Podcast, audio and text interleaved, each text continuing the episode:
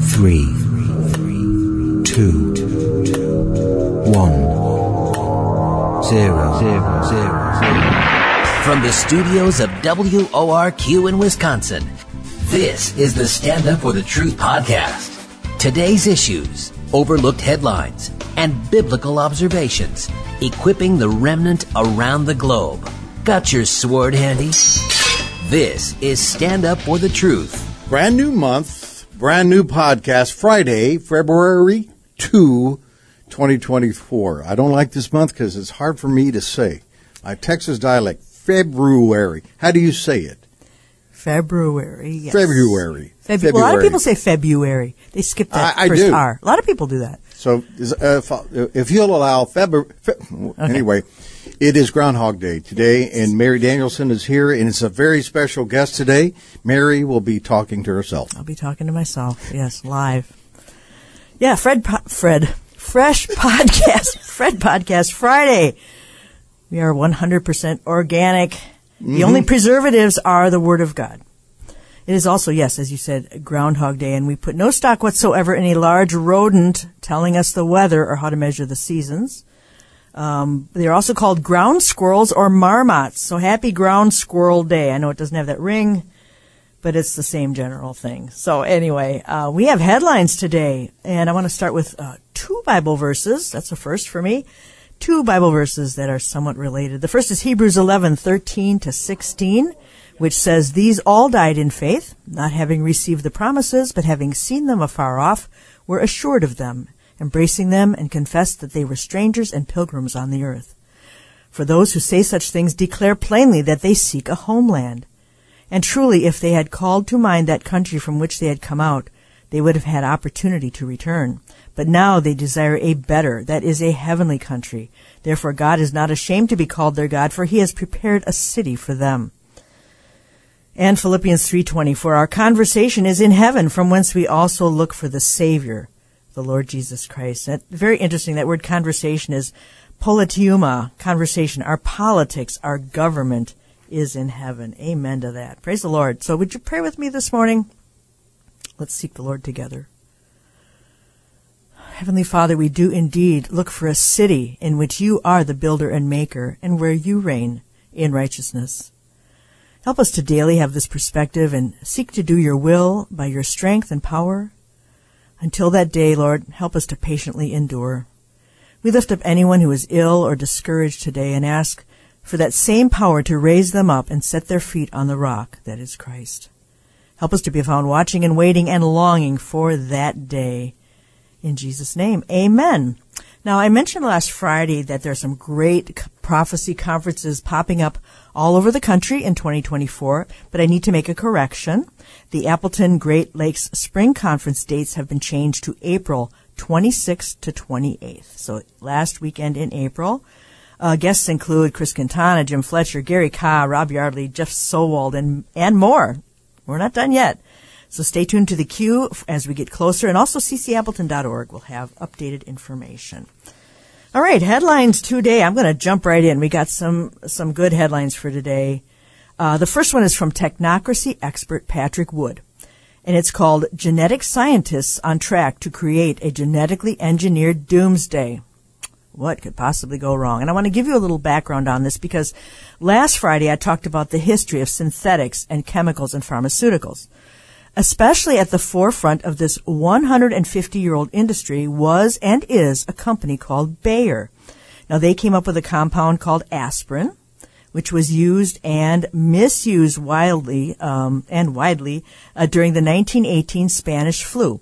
Well, in 1901, they came up with what they thought would be the best cough medicine ever made uh, from an opium derivative, and they called it heroin.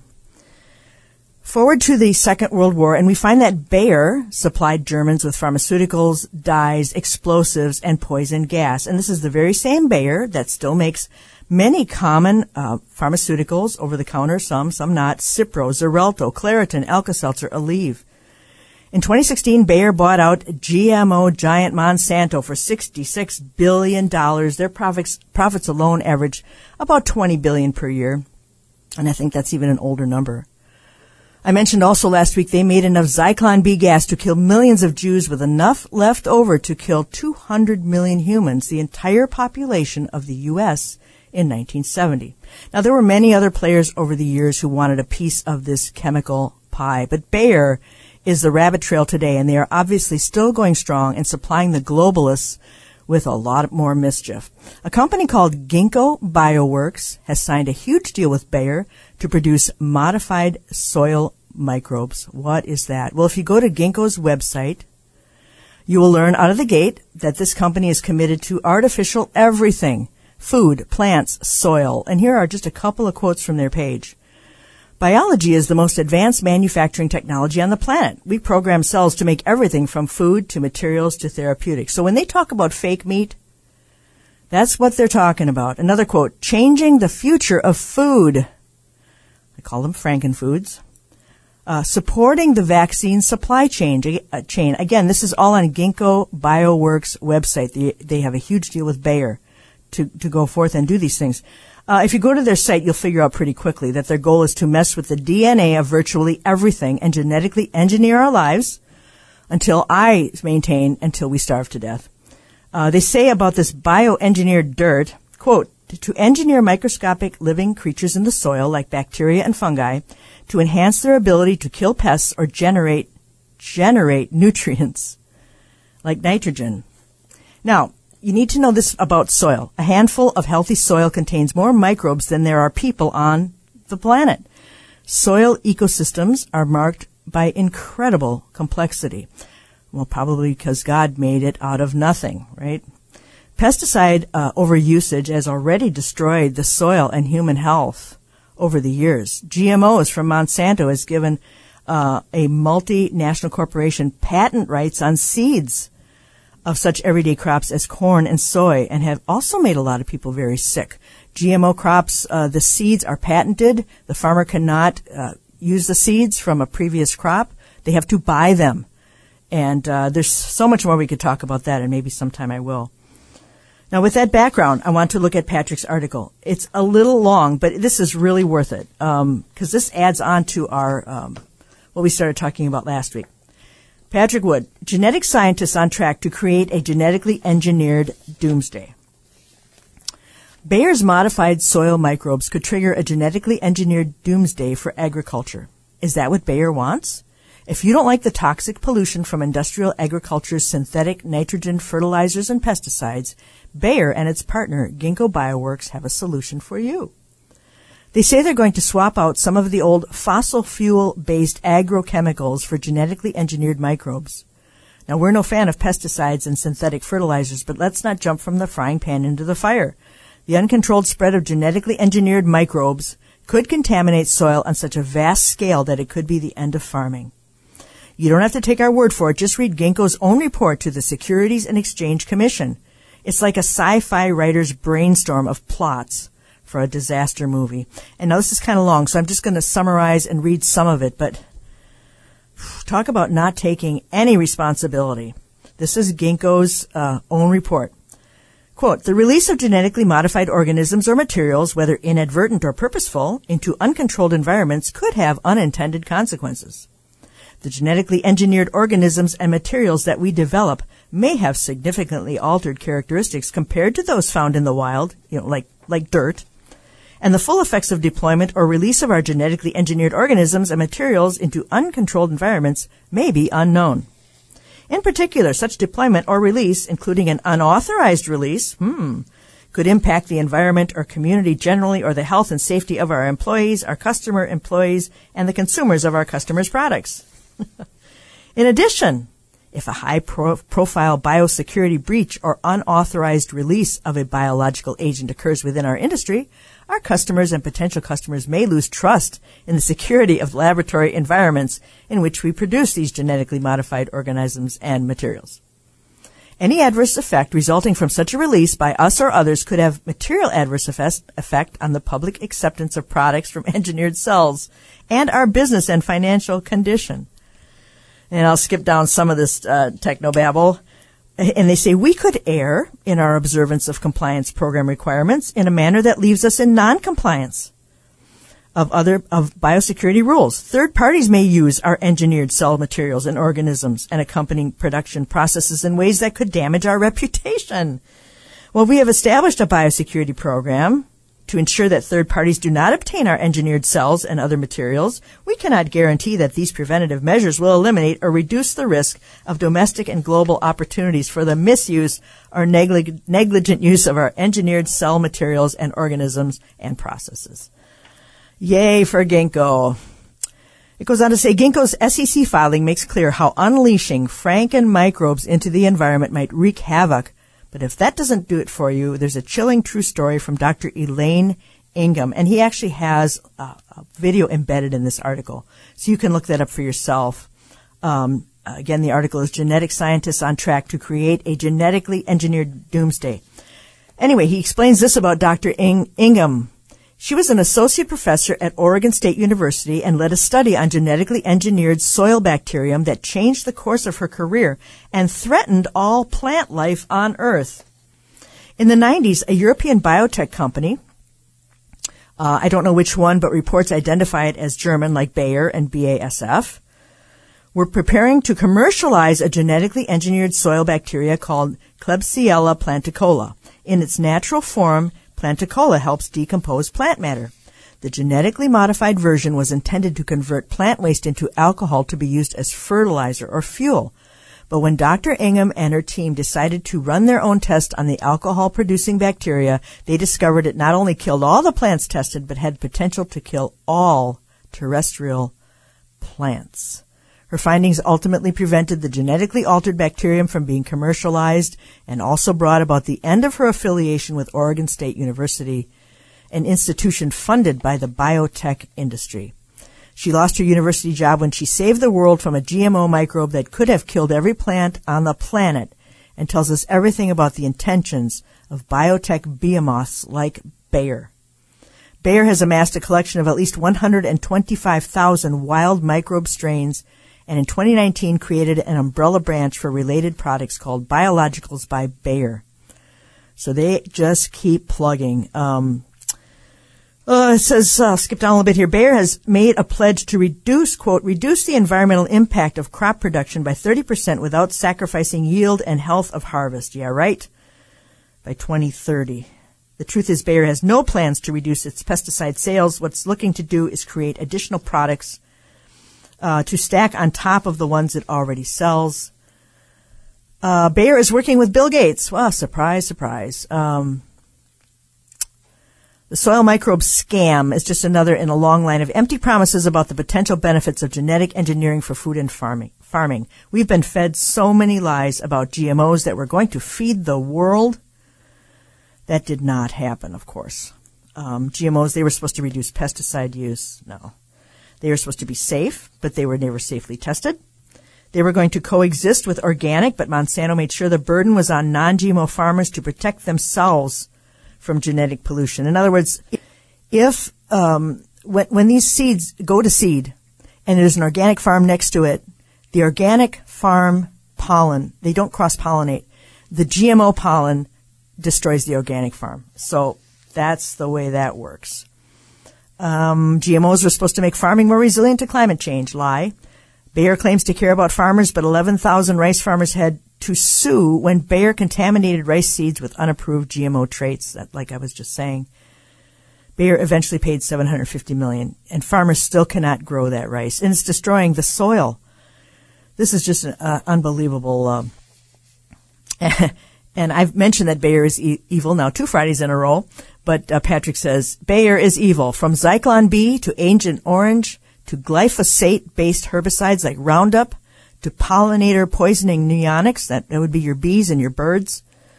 The company has done nothing but try to kill us and destroy our capacity to feed ourselves. So that is something to keep an eye on. And uh, Patrick closes with, he says this, these genetic scientists have egregiously abused science by already contaminating the gene pool of every living thing on this planet. Collectively, they've been plotting the takeover of all genetic materials since 1992. The only way to stop them is to take away their key cards and their containment suits, escort them out of their laboratories, permanently ban them from any other scientific research for life, and raze the buildings to the ground. And I cannot agree more with Patrick Wood on all that. But what a world we're living in. Such perilous times. Very interesting. There is, uh, gotta throw this in there. It reminds me of an old joke about human arrogance.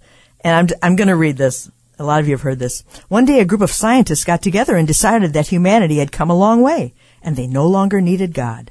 So they picked one scientist to go and tell him that they're done with him. The scientists walked up to God and said, God, we've decided we no longer need you. We're to the point where we can clone people, manipulate atoms, build molecules, fly through space, and do many other miraculous things. So why don't you just go away and mind your own business from now on? God listened very patiently to the man, and after the scientist was done talking, God said, Very well, how about this? Before I go, let's have a human making contest. To which the scientist replied, Okay, we can handle that. But, God said, we're going to do this like I did back in the old days with Adam. The scientist nodded, Sure, no problem, and bent down and picked up a handful of dirt. God wagged a finger at him and said, No, no, no, put that down. Go find your own dirt. So, as they say, you can't even make an apple pie from scratch without understanding what that means in the origins of the universe. All right, number two, American thinker. Why hasn't the CDC warned about all the diseases that could be brought in because of Biden's open borders? Now, we've covered all the potential terrorist activity from open borders, but what about disease? And I have never seen so many varied bugs circulating as I have this winter.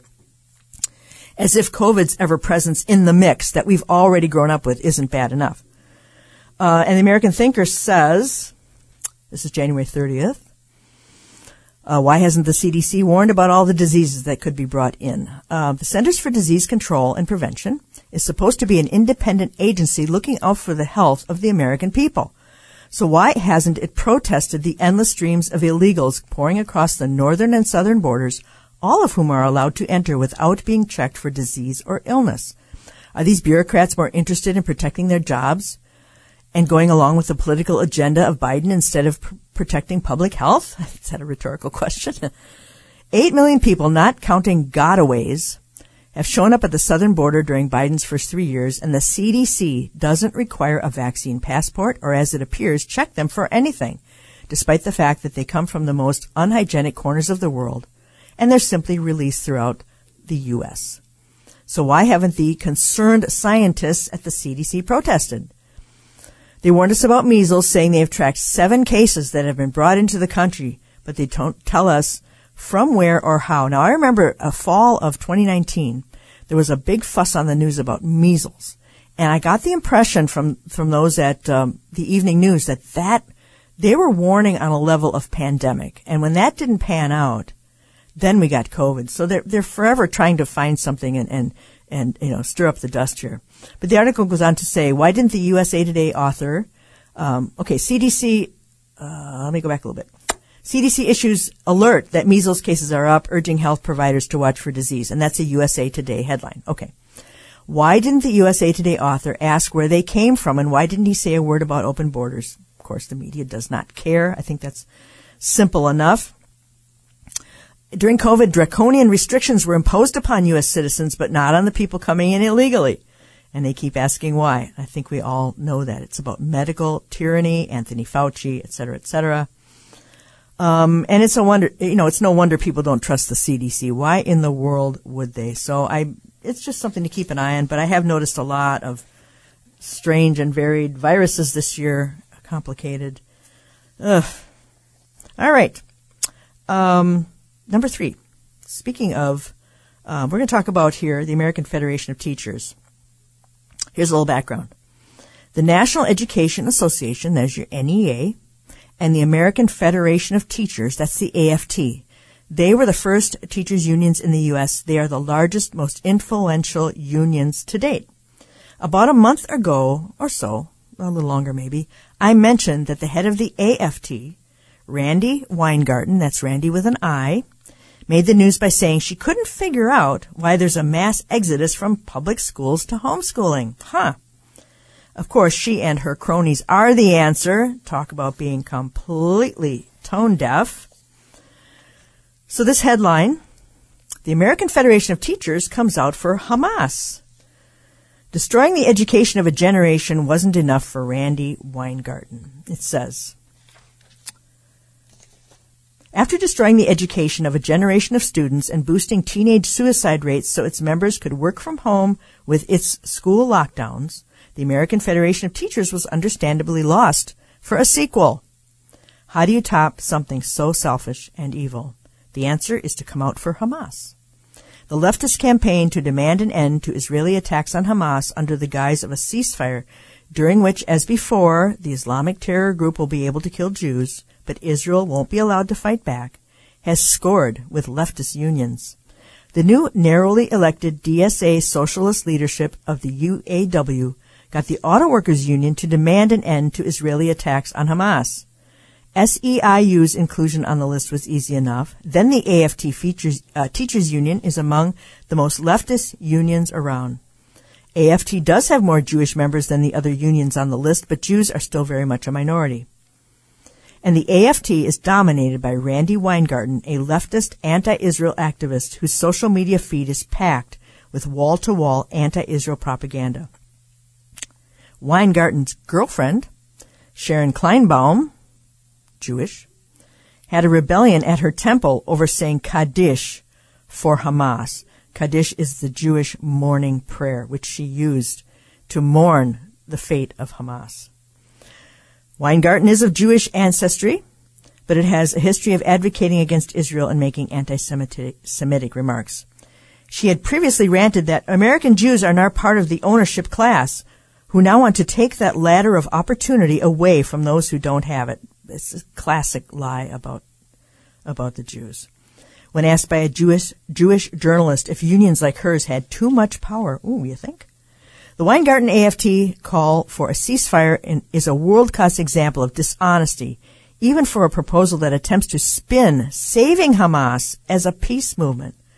The resolution claims to be opposed to Hamas when its purpose is to give Hamas what it wants, and it's packed with assorted nonsense about a non-Hamas government which is a fantasy that is impossible without eliminating Hamas.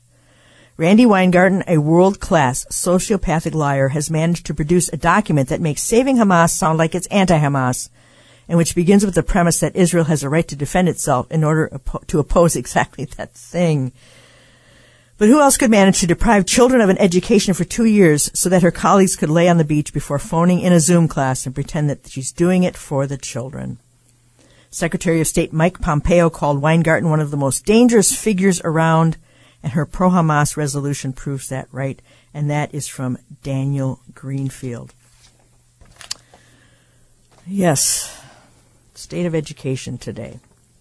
Kind of on that same trail. I think I probably have time for one more here before the break. Wisconsin imam calls for the genocide of the Jews. They will all be executed by Muslims. Wisconsin imam calls for genocide of Jews. That is the headline from Front Page Magazine. I don't know if I'm going to mess up his name here, but Imam El Hagi Jalloh is a pillar of the community in Madison, Wisconsin. He has been a guest of Governor Tony Evers and is happy to meet with non-Muslims who are interested in learning about Islam. After the October 7th Hamas massacre in Israel, however, Jalloh showed a different side one that authorities in Wisconsin would do well to note carefully. Will they? Unlikely. That would be Islamophobic. But this is very serious nevertheless. The Middle East Media Research Institute, or MEMRI, on Friday posted excerpts from a hair-raising Friday sermon Jalloh preached at the Medina Community Center in Madison six days after the massacres in Israel. This imam, who according to the Medina Community Center website, quote, meets with non-Muslims to help grow an understanding of the Islamic religion offering a revealing glimpse of what all too many Muslims, including himself, thinks the Islamic religion is about, and it likely differs markedly from the soothing version he presents to inquirers. Now, MEMRI had a, um, a tweet or X post, and it says, Madison, Wisconsin, Friday sermon by Imam Jalloh following October 7th attack. Quote, our brothers in Gaza are heroes. Only jihad can bring glory and victory to the Muslims. The Jews will be killed, executed by the Muslims. Jalloh offered a version of jihad as warfare that differed sharply from the, quote, spiritual struggle line that Islamic spokesmen and apologists in the West much more frequently provide. And while we've been told again and again that, that the overwhelming majority of Muslims in the U.S. reject terror, terrorism, what he had to say less than a week after a terror group carried out an appalling series of mass killings. He said, We neglected the principle of support, which is jihad for the sake of Allah. Investigative journalist Daniel Greenfield pointed out Sunday that all this is vastly different from what he has said publicly before. In 2016, Jalloh was reported as having saying Islam has nothing to do with terrorism. He said terrorist attacks carried out across the globe by those who identify as Muslim are not acts of Islam. And you know, we've had many guests on here uh, who are experts in Islam who will tell you that uh, they just they just say what they think people want to hear. So I, I know that nobody listening here is buying any of that. The report depicted Jalloh laying it on thick. Quote, Islam condemns the killing of human beings. But after October 7th, he cried out, Oh Jews, you unjust, criminal, corrupt oppressors, stop. You will almost definitely be killed. The Jews, the aggressors, the evil. You describe them, what they do. By Allah, all of them will be killed by Muslims. All of them will be executed by Muslims. They will all be killed. This is a divine promise that will inevitably, inevitably be fulfilled. This is a promise from Allah. It is going to happen. They will all be killed. Blah, blah, blah. Probably giving him way too much time as it is. But this is in our own backyard here in Wisconsin. And I, there is so much anti-Semitic activity that is taking place all over the country, all over the world. And even though it's not on the front burner of the headlines, I mean, you can't even find Israel headlines anymore. It just has petered out to nothing. If you have a news app, um, Fox or whatever, um, where you just sort of take in sound bites, basically, it's not news, but um, they aren't even covering what's going on in Israel. And we're going to have, um, I'm going to mention this now, Paul Scharf next Tuesday, Friends of Israel, because I have some questions for him, and I think it's a great time to get another update uh, because we're not hearing about this. But I guess it's silly to think it wouldn't be in our own backyard, especially in, in Madison, you know, the Moscow of the Midwest. So I think that is something that isn't terribly surprising, but is, uh, I mean, isn't there something some law that he has broken where he has to, um, you know, legally speaking, uh, atone for this or account for this or, um, front page magazine, Robert Spencer, he goes on to say, did he just call for genocide? That sure looks like it. If a Christian preacher had said anything like this, you can bet it would have been taken for one. Can't say that about Islam from the pulpits here in America. But what's even more remarkable, it's been four days now since MEMRI's clips from his sermon were published, um, and yet, um, the reporter seems to have asked him about the, have has there's a word missing here in this article. I'm pretty sure seems to have asked him about all these bloodthirsty words. He has had to offer no explanation, no retraction. No one cares. And why did Wisconsin Governor Tony Evers invite Jalloh to the executive residence in May to celebrate the Muslim holiday of Eid? Will Evers be asked to apologize and repudiate Jalloh? Come on, man, this isn't a Republican governor we're talking about. Evers is more likely to bring Jalloh back to the mansion and give him a an award.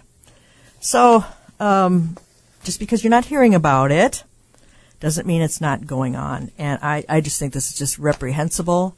I have no idea why he hasn't been called to give an account for this, calling for the genocide of the Jews. Um, anti-Semitic marches, like I said, continue to go on all over the world. You're going to have to dig if you want to get some information on that. Front Page Magazine is great. Also, like I mentioned, the Middle East Media Research Institute MEMRI, M-E-M-R-I. You can follow them online. You can follow them um, on X, et cetera, et cetera. So that's uh, just the beginning of uh, their headlines for today. I've got quite a bit more coming up, and I'm glad you're with me today. We had our 30th anniversary a celebration last night. I got to meet uh, some of the listeners. A great fellowship, a great time, and the Lord just continues uh, to bless Q90 FM because we are uh, Truth Radio. We are listener supported, and we thank you so much. We appreciate every one of you. So we'll be back in two minutes uh, with more headlines on this Friday, February the 2nd. Stay with me. Your prayers and ongoing financial support keep our Truth at Any Cost mission strong. StandUpForTheTruth.com. Welcome back to Stand Up for the Truth for this Friday, February the 2nd. it's Ground Squirrel Day. if you missed the first half, that might uh, be confusing to you, but happy Marmot Day. Um, at the beginning of uh, the first half, I mentioned something about preservatives. We have a 100% organic podcast, but the scriptures contain preservatives. And I want to read a verse, Psalm 61 7, and elaborate that just a little bit before I get back to my very eclectic mix of headlines today. Psalm 61 verse 7 says, He shall abide before God forever. O prepare mercy and truth, which may preserve him. And then I ask the question, do you know your Bible contains preservatives? Without mercy and truth, there is no preservation for any of us. Now, grace is getting what we don't deserve. Mercy is not getting what we do deserve. Here's an example. Suppose I'm speeding down the highway and a policeman pulls me over. If he doesn't give me a ticket, he gave me mercy. If he gives me only a $50 citation, he gave me grace. Now we get plenty of grace in our walk with the Lord and we should get grace from other forgiven believers.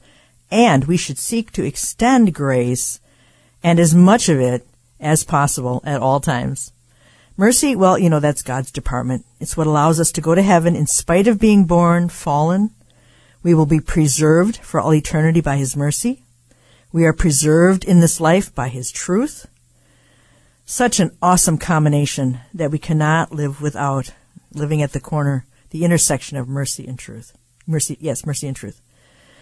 Your Bible, your Bible contains preservatives, mercy and truth. Again, Psalm 61, 7. So I thought I would just uh, elaborate on that a little bit about the preservatives in our Bible. Back to some headlines here. Um, this next one is Biden regime expanding intrusive facial recognition scans to all 430 federalized, quote unquote, airports. Joe Biden's Transportation Secretary at Security Administration is moving forward with plans to expand facial recognition technology at all 430 U.S. airports, despite the fact, get this, that a bill has been introduced with bipartisan support calling for the government to end the invasive policy of stealing the biometric data of millions of airport passengers. And that's why this is so interesting because I had heard about um, this bill that there would not be biometric um, ID of airport passengers. But this article goes on to say, and this is from Leo Hohmann, leohohmann.com, the TSA says it will install enhanced credential authentication technology, CAT devices at the airports, an upgrade from previous units used in a pilot program at nearly 30 U.S. airports. The latest CAT scanners, known as CAT2 units, incorporate facial recognition technology by capturing real-time pictures of travelers and comparing them to their photo IDs. These units have been deployed at nearly 30 airports nationwide and will now be rolled out at more than 400 airports in the coming years. As of now, participation in, in, facial recognition screenings is supposedly optional for travelers who can choose to stick with the standard physical ID verification process. But there have been countless first-hand accounts from airport passengers who have indicated that they were not given any option by the TSA to reject the facial scans.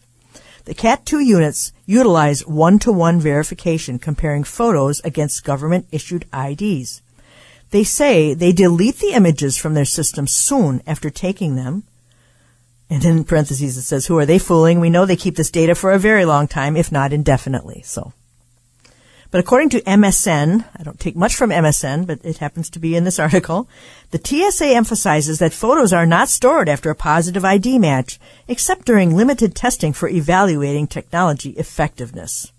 What a great excuse. This testing involves a block of two to four weeks at specific locations with data collected and submitted to the DHS Science and Technology Directorate for independent analysis. The more big words they use, the more they're lying, just so you know. Also, when their lips move, they know they're lying. It goes on to say, here's the catch. TSA may not keep the data for more than a few weeks, but they have no control over, say, Homeland Security and other entities to which they pass the information on. So this is selective lying.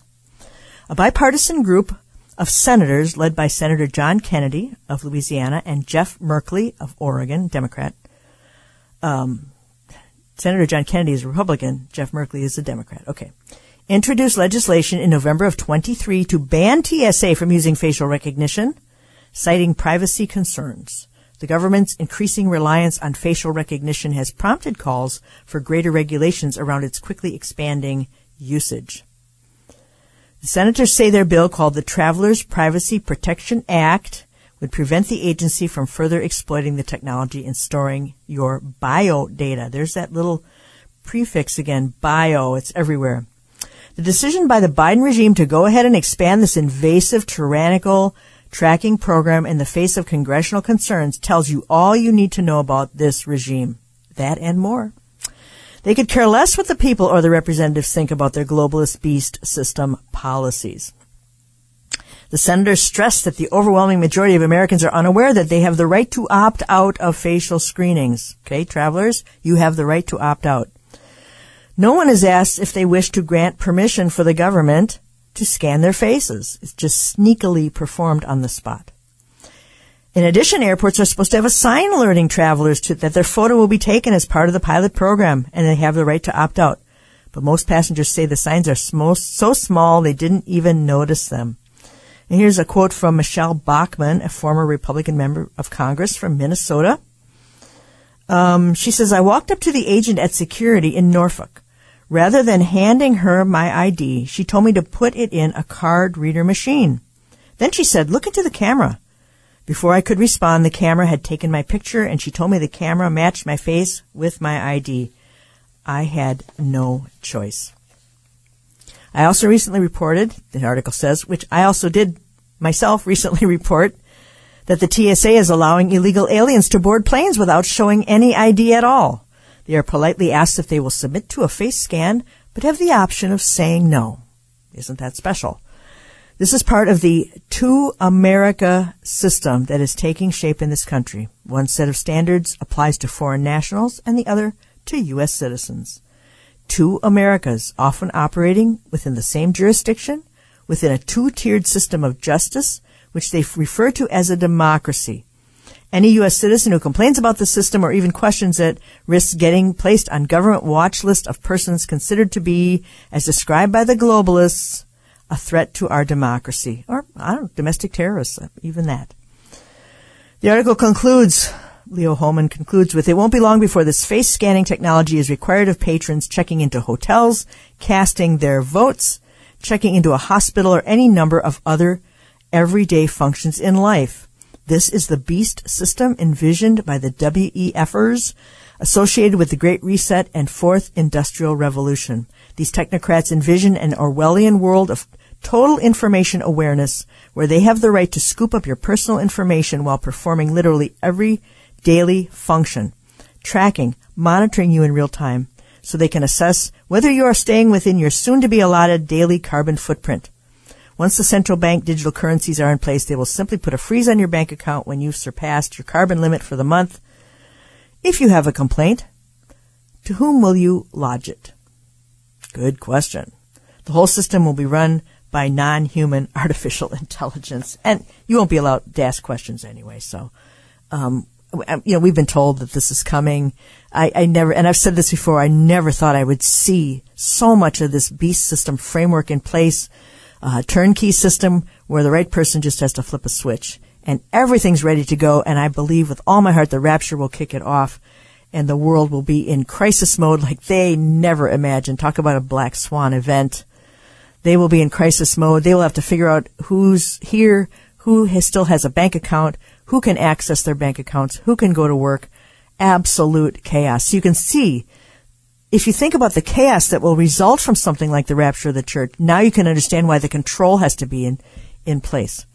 So very, very interesting times we are living in, and don't ever be discouraged about any of it because, um, like I opened up with, we are pilgrims and strangers, and that's what I'm going to close with too.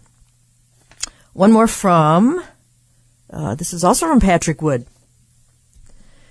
Uh, Texas surprise: homeowners' thermostats were raised remotely.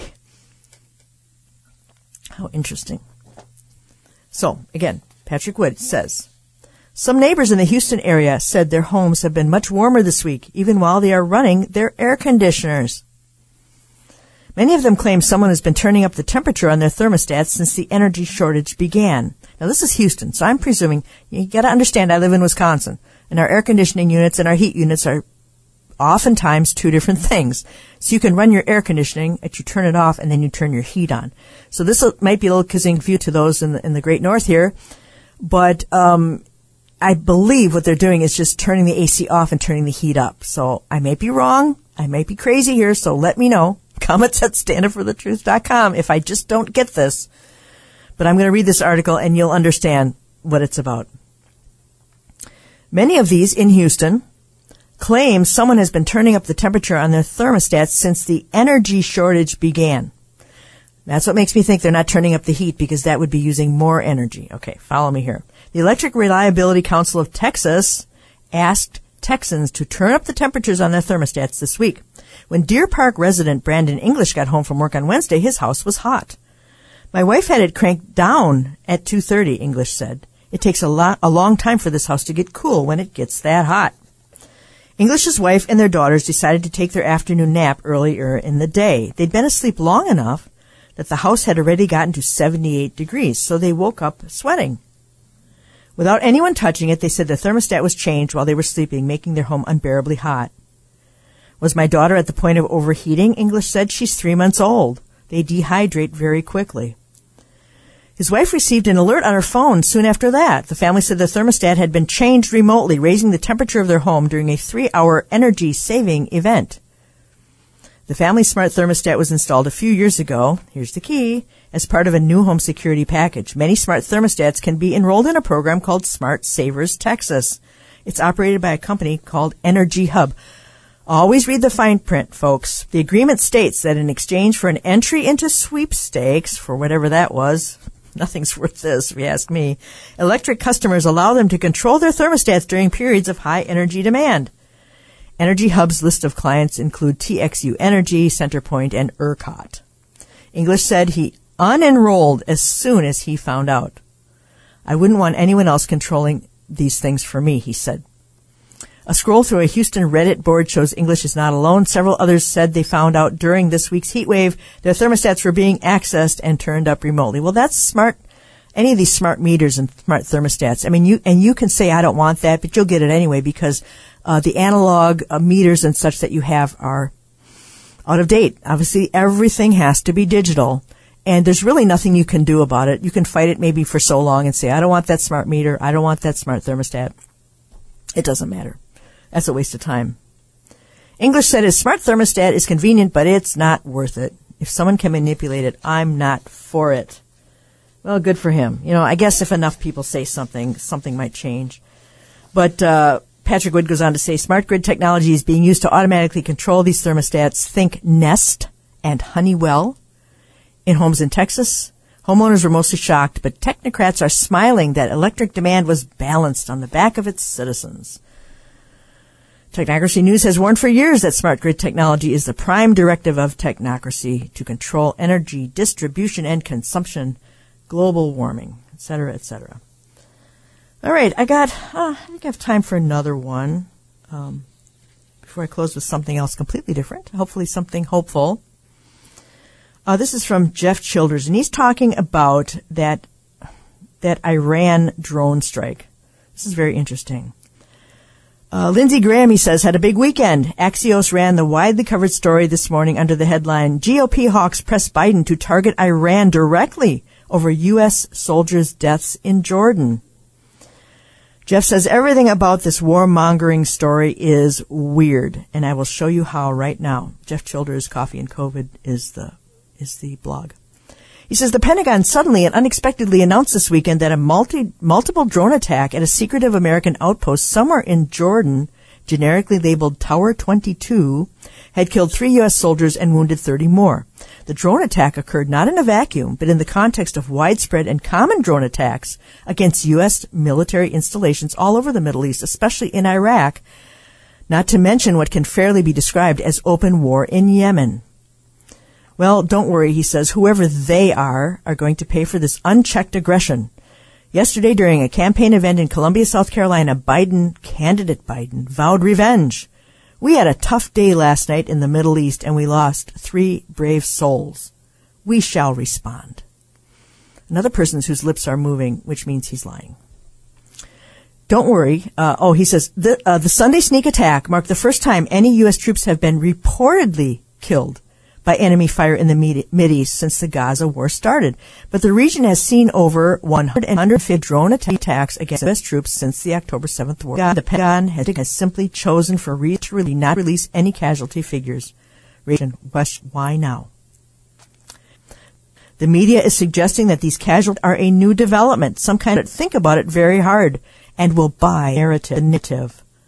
But if you actually claims that as a fact, but that's not even the beginning. Many more mysteries lurk around the shadowy base and the ambiguous attack. Nobody knows how many U.S. troops are stationed at this mysterious f- star fort shaped Tower 22, what they might be doing there, what types of weapons are held there, what kind of air defenses the base had, if any, in light of the well known fact that our bases there are constantly under drone attack, or even what exactly went sideways in the attack and how it went down. Neither the Pentagon, uh, neither neither did the Pentagon say what types of drones were used in the attack: Russian ones, Ukrainian ones, Iranian ones, ones from Walmart. The Pentagon also refrained from identifying which service members were killed or injured. And you know, I haven't heard either. I haven't heard anyone um, give any names. Maybe you have. I'd be interested in that. Um, identifying which service members were killed or injured, how the base responded to the attack, or even where exactly Tower 22 is located, except to say it's in northeast Jordan, somewhere near the border. While the Pentagon generically labeled the attack Iranian backed, if you read carefully, the military stopped short of accusing any specific Iranian backed group or militias. I mean, this is just. Anyway, you can read my thoughts on this. The released details of the attack are so sparse and unhelpful that by the available description, the, uh, Casualties could even have been caused by a friendly fire incident or an accident, perhaps caused by troops trying to shoot drones down and blowing up, say, an ammo dump by mistake. We just don't know. The Pentagon just isn't saying. Even though the media is broadly accusing Iran, Iran denies any involvement in the attack. Iran has nothing to do with the attacks in question. We believe the region does not need more tension or a new war. Its spokesperson explained to the Wall Street Journal yesterday. Jeff goes on to say, even weirder and more mysterious, corporate media's reports widely claim that the Islamic resistance in Iraq has claimed responsibility for the attack, supposedly in order to force the U.S. out of the region. Well, good luck with that. But there were even fewer details about that claim than they gave us about Tower 22. The Islamic resistance in Iraq is an umbrella term for a loose group of Iran-backed militias. It's not clear there's any formal structure or leadership at all as much as the term is just a convenient label. Here's the thing, he says, none of the corporate media reports about the IRI's claim of responsibility identify how the group claimed responsibility. And I keep thinking of Benghazi, and I know that's a whole different story, but um, what a debacle that was. And now this, uh, a lot more questions than answers, of course. He says, which of the groups inside the IRI's uh, umbrella pulled off the job? Is there a joint spokes spokesman somewhere who announced it, or did they just make a TikTok? Did media see the announcement on Instagram or X? So how does the media know that they even claimed responsibility? People are just making stuff up as they go here. And again, there have been many drone, ta- drone attacks since October 7th around the Middle East, and somehow this makes the news. He says, how can the media report that claim as a fact without at least citing even one single, even anonymous official? This sketchy, unattributed claim broke all their style guides. It's total journalistic malpractice at best and weak war propaganda at worst, and they're all doing it at the same time. So there are more holes in this Tower 22 attack story than in Biden's brain. there is zero evidence of Iranian involvement. It's a guess at best. But notwithstanding all those unknowns, all those unanswered questions, and all that ambiguity, some of our top Republicans quote unquote, are ready to attack. Let's get them. I'll give you one guess which Republicans. Oh, never mind. That's just way too easy. Mitch McConnell demanded the serious crippling costs to Iran, not only on frontline terrorist proxies, but on their Iranian sponsors who wear American blood as a badge of honor, he said. So there's that. Senator Lindsey Graham, and he ends with this, who was never stopped by any lack of evidence before, issued a statement saying attacks on Iranian proxies outside of Iran will not deter Iranian aggression, so we need to strike targets of significance inside Iran. That'll get them. Um, so, you know, it just really remains to be seen what in the world is going on, what in the world anyone is going to do.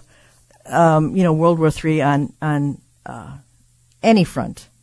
It just seems like people have been pronouncing World War III has begun for a long time. Um, and, you know, in all fairness, there's plenty of uh, potential war fronts. Like I said, we're going to have Paul Scharf on Tuesday. We're going to talk about Israel. Um, is it going to escalate to what degree? We don't know. I mean, we can't see a minute into the future, so how would we know? But um, there is an article on Rapture Ready News. Uh, says Sunday, January 28th. Future historians could remember that that as the date that World War III started, and uh, that is on Rapture Ready News for I think it's the first February 1st. So very very interesting. Um, and that this article also talks about this with Iran. So much to watch out for. Now I started out this podcast talking about being pilgrims and strangers and that our citizenship, our politics, and everything that that entails is in another world, the one to come. And we're to be actively living for and storing up treasure for and telling our fellow human about out this kingdom to come. Now, I watched a recent film on C.S. Lewis the other day. I think most of you know who that is and it was entitled The Most Reluctant Convert. It's on Amazon Prime, and it's different than anything I've seen recently. Uh, a very engaging older actor plays C.S. Lewis in his later years. He narrates his own life from childhood up until the day that he understood the gospel. Now, C.S. Lewis was an atheist. Uh, he was very intelligent. He's someone that I would have called overly educated, you know, because he could argue any vain philosophy in great detail um, but as we would come to see, he would come to see his own soul was in, per- in peril. And the Lord did a great work in his life. Uh, so just watching that testimony unfold is very compelling. And it's very well done if that interests you. And there's a short quote in it from one of his books that really stuck with me after I had watched this somewhat powerful presentation. Quote, if we find ourselves with a desire that nothing in this world can satisfy, the most probable explanation is that we were made for another world. Now that sense of futility you feel in this world day after day, if you're pacing the cage as Bruce Cockburn sings about, it can be frustrating. Every day kind of looks alike sometimes, but it's a little voice telling you that you've been saved and sealed and prepared for eternity. The best thought that you can have on any given day is that you do not belong in this world or its dying systems. And when you think those things, it will have a purifying effect on your priorities. All those systems, the worldly systems, they come with distractions and bells and whistles. The world just tries to fill itself up to the brim with everything to fill a spiritual void. But as believers, we don't need to befriend the world. We don't need to mimic the world. We're called in a completely different direction. Come out of the world. Mr. Lewis also writes about our fellow travelers in life. He says we need to conduct all our dealings with people knowing there are no ordinary people. You have never talked to a mere mortal. Think about that. Nations, cultures, arts, civilizations, kingdoms, these are mortal. But everyone we interact with is going to live forever, and we are accompanying one another on a journey in which we should take one another seriously. No flippancy, no superiority, no presumption, no ruling over. What I get from this is to view every human that's made in God's image as an immortal soul and have that thing that's on the front burner of how I view people. All this to say, and what I want to do here on Stand Up for the Truth is to point people to the kingdom to come. That is my number one priority and goal. To keep temporal things in their place, especially the schemes of globalists working for their version of immortality. That's what they're after. But they're doing mortal things and spurred on by the God of this age who hates you and I made in God's image. And that's why none of the things going on in this world should ever move us from the primary task of pointing people to God's kingdom until the day we pass through that door to the eternal world that we have been promised. Now remember, the cross comes before the crown.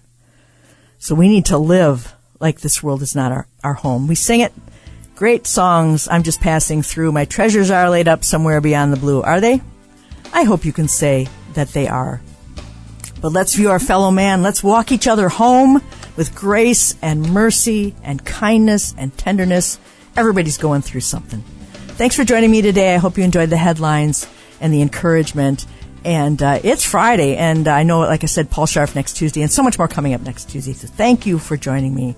Now, to him who is able to keep you from stumbling and to present you faultless before the presence of his glory with exceeding joy, to God our Savior, who alone is wise, be glory and majesty, dominion and power, both now and forever. Amen. Have a great day.